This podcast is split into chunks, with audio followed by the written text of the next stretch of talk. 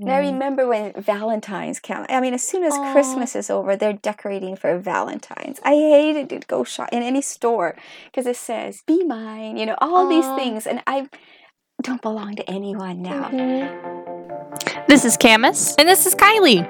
Welcome to God is Real, God is Good, a podcast where we collect stories about God working in people's lives through big, miraculous ways, all the way down to small, everyday things. Hello, everyone. Welcome to this week's episode of God is Real, God is Good. I have Kathy with me today. I'm going to say hi. Hi. Hi. So Kathy Hartman, um, about three or four years ago, I went to Mongolia um, with her mission. Uplifting Him Ministries. Yes, uplifting Him ministries. I'm trying to like think of what you call it. It's not. Live to give. Yeah, it's not like a business. It's a. I guess it's a mission. But yeah, I went with her uh, mission to Mongolia for seven weeks, and Kathy, um, I have known her a long time. I think your dad, your your father-in-law was just saying since about 2005 is when they moved to the area, and I think we met you around then too. Mhm. And so I was the little one. uh, but she um she's shared a lot of like light, not just to me, but to my family. And I remember like even when Kathy was in Mongolia, my mom would be like, Yeah, and Kathy Hartman taught me how to do Sabbath school and she helped me do this and I learned this from Kathy. And so she's always been a name in my home, even when she wasn't a face. Um, but she's gonna share some stories with us. Before we start on your story, so I'm gonna pray. Okay. Okay. Um, dear Father in heaven, be with Kathy and I as we record this episode. Um, please just be with us as we speak. Help the glory to go to you and help people to see um, how you're real and how you have worked in her life. Amen. Amen. Okay, Kathy. Um, usually we start out by asking people where they're from. Do you want to share where you're from? I was a pastor's missionary's kid, so I was kind of from all over. Some people are. Uh, any specific place you call home? Well, I've lived in, my parents have lived in Michigan the longest, so Mhm. that's would be the last home. That would be the last home. Uh-huh. Okay. And then um, next, we usually ask, um, what is your religious background? Did you grow up in a Christian home? I mean, you just told us that. So Yes, I grew up in a Christian home uh-huh. um, and have always loved Jesus and always wanted to be His and live for Him. Mm, I love that. I love little kids that have that passion. It's good to see. All right, so you have stories to tell us about how you know God's real. Yeah, when you said, you know, God is real, this story, my experience came vividly back to my mind. Oh, And my first husband, Brad, died in 1998.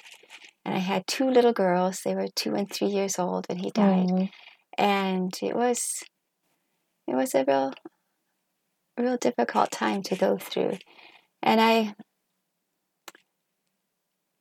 god was so close during that time i felt him carrying me through that experience i mean i i needed to go to church on sabbath and get those hugs and then even though the girls were too little to go to prayer meeting we went because i needed midweek hugs to get me Oh. to, to the next saturday Yeah. and so it was, you know, very uh, a, a, a very hard time, but God was so real during all of that. Then in the spring, um, I met Curtis, my current husband, hmm and you know, I was just so unsure. Is this what God is wanting? You know, I was, I was grappling with that. I remember one morning I read the Bible story from a Bible story book to my girls about when Jesus came of age, and you know he he had heard someone came in and told him about John the Baptist, and he cleaned up his shop, put the tools away, swept it all up, and then went and said goodbye to his mom, and then went to go start his ministry. hmm And right at that time, you know, I've been a missionary and, you know, in Mongolia and, you know, all the memories of what it was like to leave, you know, came flooding back. And I was like, wow, I'd really like to, to read more about this story. I don't remember reading it before. And so that did, you know, I waited till the evening, put the kids to bed, and then I pulled out the book Desire of Ages, which is about Jesus' life. Mm-hmm. And I was searching for this story, and it's not there. Uh huh. And I kind of felt like, you mean that other guy just made up this story? Uh. so I kept reading in Desire of Ages, and you know, it goes right into his baptism. mm-hmm. And so I, I went ahead and I read that story, and it talks about when he came up out of the water that he was praying, and the Holy Spirit came down, and but as he's praying, all the angels in heaven are just eager to come and answer his prayer, Uh huh. and God just kind of holds them back and says, "No, I'm going to answer myself." Mm. This is my beloved son in whom I am well pleased. And I went to to sleep with that thought. God himself answered. That would be so awesome to have an experience where God himself answers. Mm-hmm. And so those were my last thoughts as I went to sleep that night. And my kids were preschoolers, so I would you know, typically wake up between 12 and 2 and go take them to the bathroom so there'd be no accident. And, and then I went back to bed and I, I laid back down. And as I laid down, God was there, Mm. right there. And I turned the other way and He was there. It was like He was all around me. Wow. And in the Bible, it says God is love. And I knew He was love. Mm-hmm. But here in this, this experience, He was trust. Mm.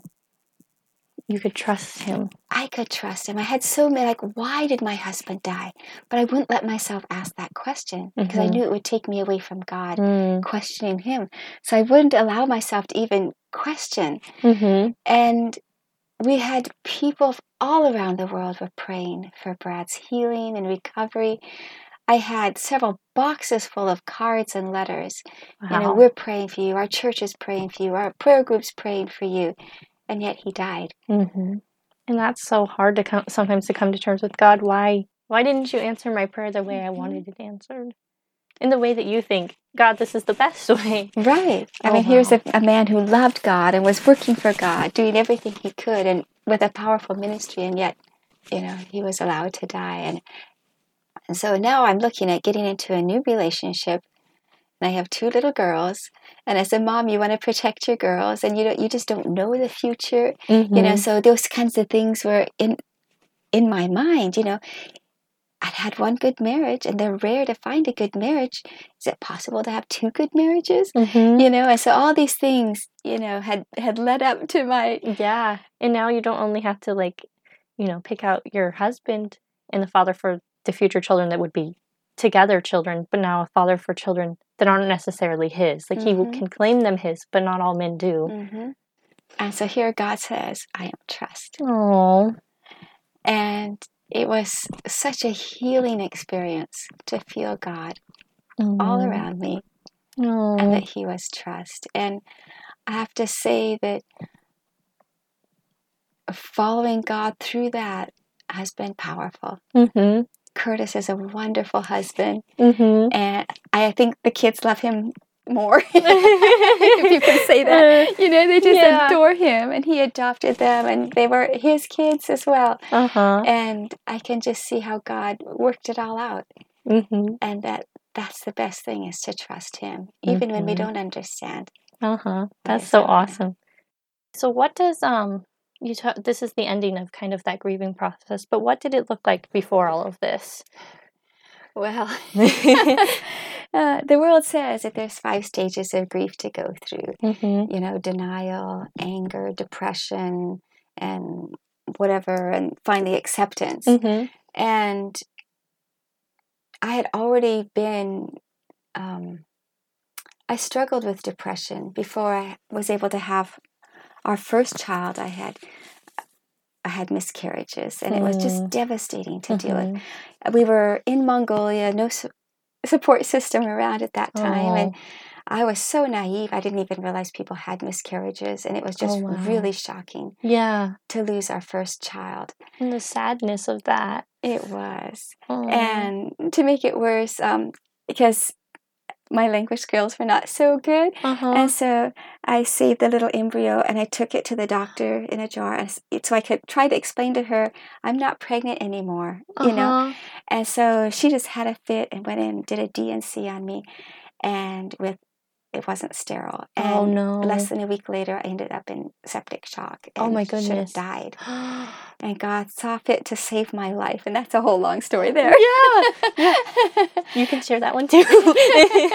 Uh, and and so um, I was very weak after that, and um, just no energy at all in, in the recovery, anemic, and and she suggested I wait a year or two before we try to have another child.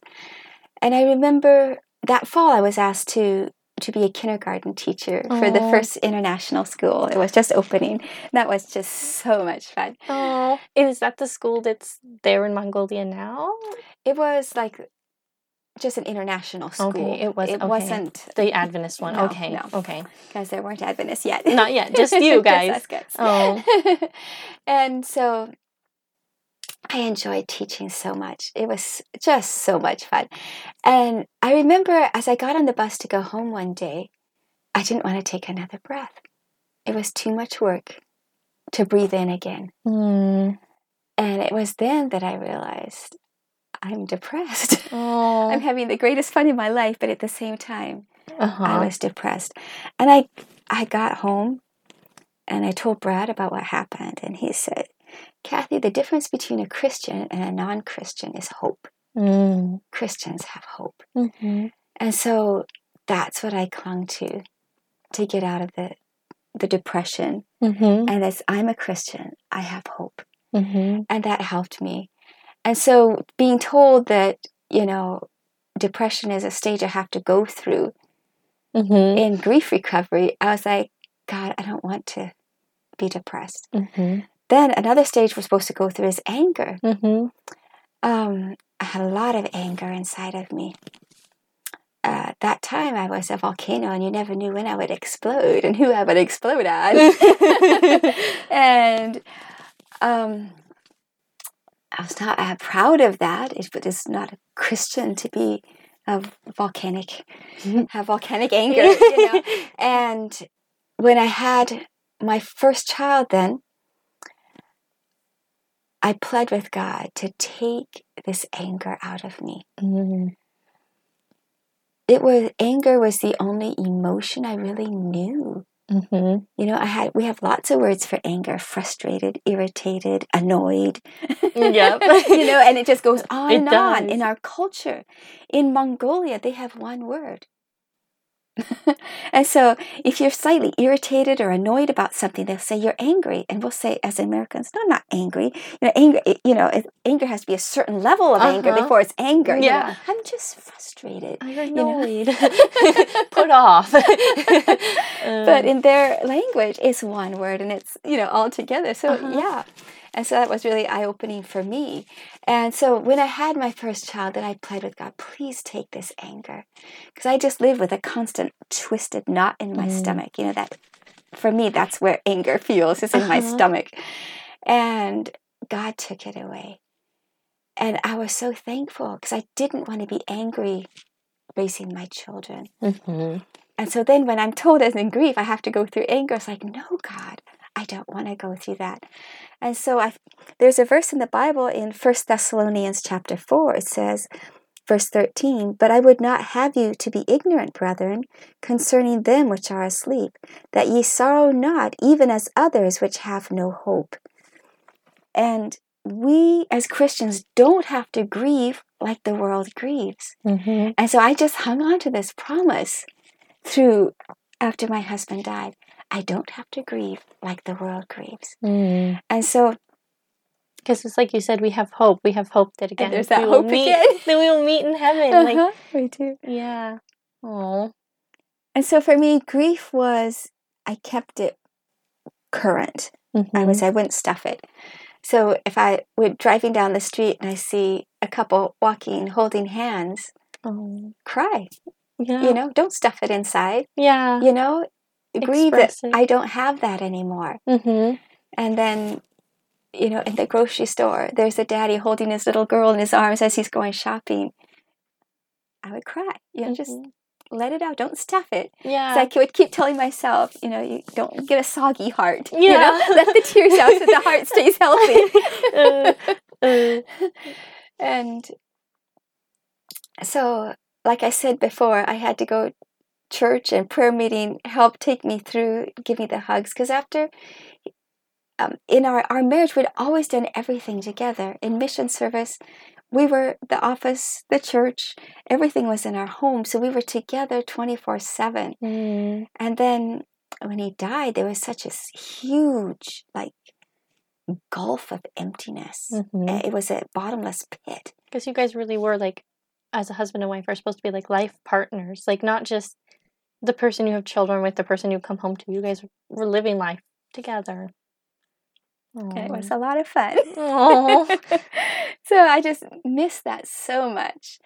And so over and over, God would show me different Bible verses. And one chapter that was really, really helpful was Isaiah 43. Because there's so many beautiful promises in there. Isaiah 43 says, um, I have redeemed you, I've called you by name, you are mine. And I Mm. remember when Valentine's came. I mean, as soon as Aw. Christmas is over, they're decorating for Valentine's. I hated to go shop in any store because it says "Be mine," you know, all these things, and I don't belong to anyone now, Mhm. you know. But then I found Isaiah forty-three. I have called you by your name; you are mine. And so it's like, oh, God claims me. Aw. And so that was so helpful. And then you're precious in my sight in verse 4. I have loved you. And all these ones that, you know, I've give I call you by my name. You know, cuz I'm no one was calling me by, you know, their Yeah. name anymore, Yeah. you know, and we, we take our husband's name now Yeah. in this in our culture. Mhm. And and so there in Isaiah 43 it had these promises. And then I found that he said, I am your husband. Mm. And that was just, okay, God. You know, so he just became my all in all. Mhm. And, you know, having small children, they went to bed at seven. And the rest of my evening was just God and me. Aw. And so we became so close because he carried me through all these these e- emotional yeah. things. Because like you as a wife you would uh, we're supposed to you know depend on our husbands and you would learn that but now you had to relearn to depend fully on god Mhm. which is sad and but awesome for your li- spiritual life but very real. oh So he was very real. And as you think God is real, God is good. mhm. and he was so good i was i look back in my life and that is a time where I felt closest to god Mhm. when he when you had to depend on him that's Mhm. that's awesome oh so when he showed me that he also is trust that i can trust him and my Mhm. daughters you know to his plan mm-hmm. which is a good plan hmm I know somebody recently, I think Ellen, it's an Ellen White quote about, or maybe it's Bible, I don't know, but about if we could see God's plan, you know, and we could see the God's end plan, that we would, you know, be okay with it, but we can't. We only see what we see now. And it's hard to trust that. Mhm. Okay, so so you said you almost lost your life when you had your D&C. Do you want to tell more about that story and how God preserved your life? sure Okay. um, we were so excited this was our first baby Oh. and we got to the four month mark and we're, just everyone's Aw. excited you know and and we had in our we had a, a one room we lived in one room and then it had a bathroom and a small kitchen and another room a mongolian couple lived in Mhm. and so we were actually having a bible study at the time Oh no. and i lost the baby i'm in the bathroom and i have no place to even lay down because in our one room there's so many young people. They're sitting on the bed all they're just covering the whole room. Yes, yes. so finally when they left then i went to bed and it was it was just devastating. I remember brad wrote about it in his journal. I mean you could see the, the little fingers were just starting to form. Oh. and and he wrote about you know never be able to to hold those little fingers those little hands Oh and how sad it was but yet this child would not would not have to go through the pain of a sinful life in this world Mhm. but when jesus comes would be able to be raised in heaven Oh. in a perfect home with the Mhm.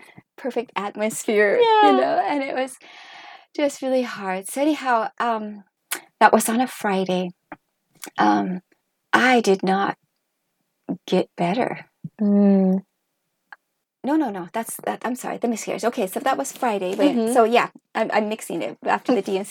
so so Monday I went to my doctor, mm-hmm. and so she did the D&C. Then Mm-hmm. they put me in a room with other Mongolians who had abortions, Oh. And here I wanted my baby, Mm-hmm. and I was devastated at its loss. And I have other young girls in here who didn't want their baby and it was it was just so hard and i remember you know they're so excited to have a foreigner mm-hmm. in the room and they wanted to make friends with me and keep in touch afterwards i couldn't Mm. emotionally i couldn't No. Oh. and so um i was eager to get home and got home and um by the end of the week by friday uh, brad went and to uh, there was a midwife a foreign midwife that there and he was saying you know kathy has a fever and it's you know she's not getting better and explained what had happened. And she said well if it goes up you need to go back to the hospital so he came home, and that Friday night, my fever went just really high. And so he got me down into a taxi. We went to the hospital. And this Mongolian hospital has doors on all different floors. It's it's very strange. and so we went to the door we'd always gone to and it's after hours, but we don't realize that you have to go to a different door. So he's there Oh, pounding no. on the door. I've passed out on on the ground there, and he's pounding on the door. Finally, someone hears and comes, and it was a miracle that my doctor was on, you know, in the hospital that weekend. It was her weekend to be there. uh-huh. So they get me up in there, and I don't remember much of that night. They got me hooked up to IVs. I remember uh, Brad slapping my face, trying to get me to swallow spoonfuls of water Mm-hmm. now and then, but I don't Oh, remember wow. much. And not being a medical person, I didn't learn till years later when I shared my te- this testimony. Someone said, "Do you know how rare it is for anyone to live Oh wow. after they've been in septic shock?" He says, "Do you Oh. realize what a small oh wow. percent you had?" You know, uh, I didn't know. Uh, so the Sabbath morning, I woke up and I woke up and Brad was there and I was alive and and I and he came over and I wanted him to sing peace, peace, wonderful peace mm, coming down from our Father above. And we named that little baby Tavin Belik, which is gift of peace in Mongolian. And so, even though we'd gone through this hard time, it was still a gift of peace from God, and God was there and and saw fit to preserve my life. Mhm. And this time, the doctor kept me in the hospital much longer to make sure I was fully recovered. oh. Uh, Oh. So finally, when we went back home, we needed to move out of the stressful situation of living with this Mongolian couple, which is a whole nother story. And so we we were able to rent a room and they were running a hotel. It was just apartment rooms, but we rented there for a while. And it wasn't too long later than Brad wanted us to climb a mountain on a Sabbath afternoon. it was just a few weeks later, you know. uh-huh. I have no energy for this. And anyhow, I took it slow. We get up there. And on this peak of a mountain, there's a, a big rock. Mhm. And we sit there and we can overlook all of Ulaanbaatar. Mhm. We can see the dormitory where we first lived. We can see the Hope Center where we just moved out of. We can see, you know, where we're living now. And, you know, these different things that had happened so far in our short time in the country. And, you know, our apartment looked just a quarter of an not even a quarter of an inch, you know, Mhm. from that distance. Yeah. It was so small. Mhm. And our problems around us at that time were so huge. You know, we were we weren't even 30 yet. Oh wow. And you know, we had been gung ho to go and be missionaries in Mongolia, full of enthu- enthusiasm. And we have a tape recording. We used to record tapes and then send them home uh, before email. And we are both talking monotone. Uh-huh. We are both oh. so down. Oh. Because we lived with the constant pressure of, you know, they're going to kick all the foreigners out of the country. Mm. And just living with that constant, the stress, the stress of our, the couple we were, that was living with us, you know, then the miscarriage, nearly losing my life, you know, all this. Mhm. And then all these problems going on. And then to be on top of that mountain and see that our apartment is only that little teeny tiny. And this is on a world that is only small a speck in the whole universe. And yet God loves us. Mm. And He is the one in control of all these things. It it just put our problems in perspective of the Almighty God. sometimes we really need that sometimes because like you're saying you're in the midst of this and it it is a lot for us and we can't handle it on our own we need god but then seeing the perspective of how big he is and how much he can control it's like wow wow all right god i do trust you oh oh that's so awesome having hope in god and trusting mm-hmm. him thank you so much for sharing kathy and all you guys have a good week bye if you've enjoyed today's episode, don't forget to follow, share, like, and review. Also, you can contact us at our Facebook page that is God is Real, God is Good podcast, or you can email us at God is Real, God is Good podcast at gmail.com. Bye!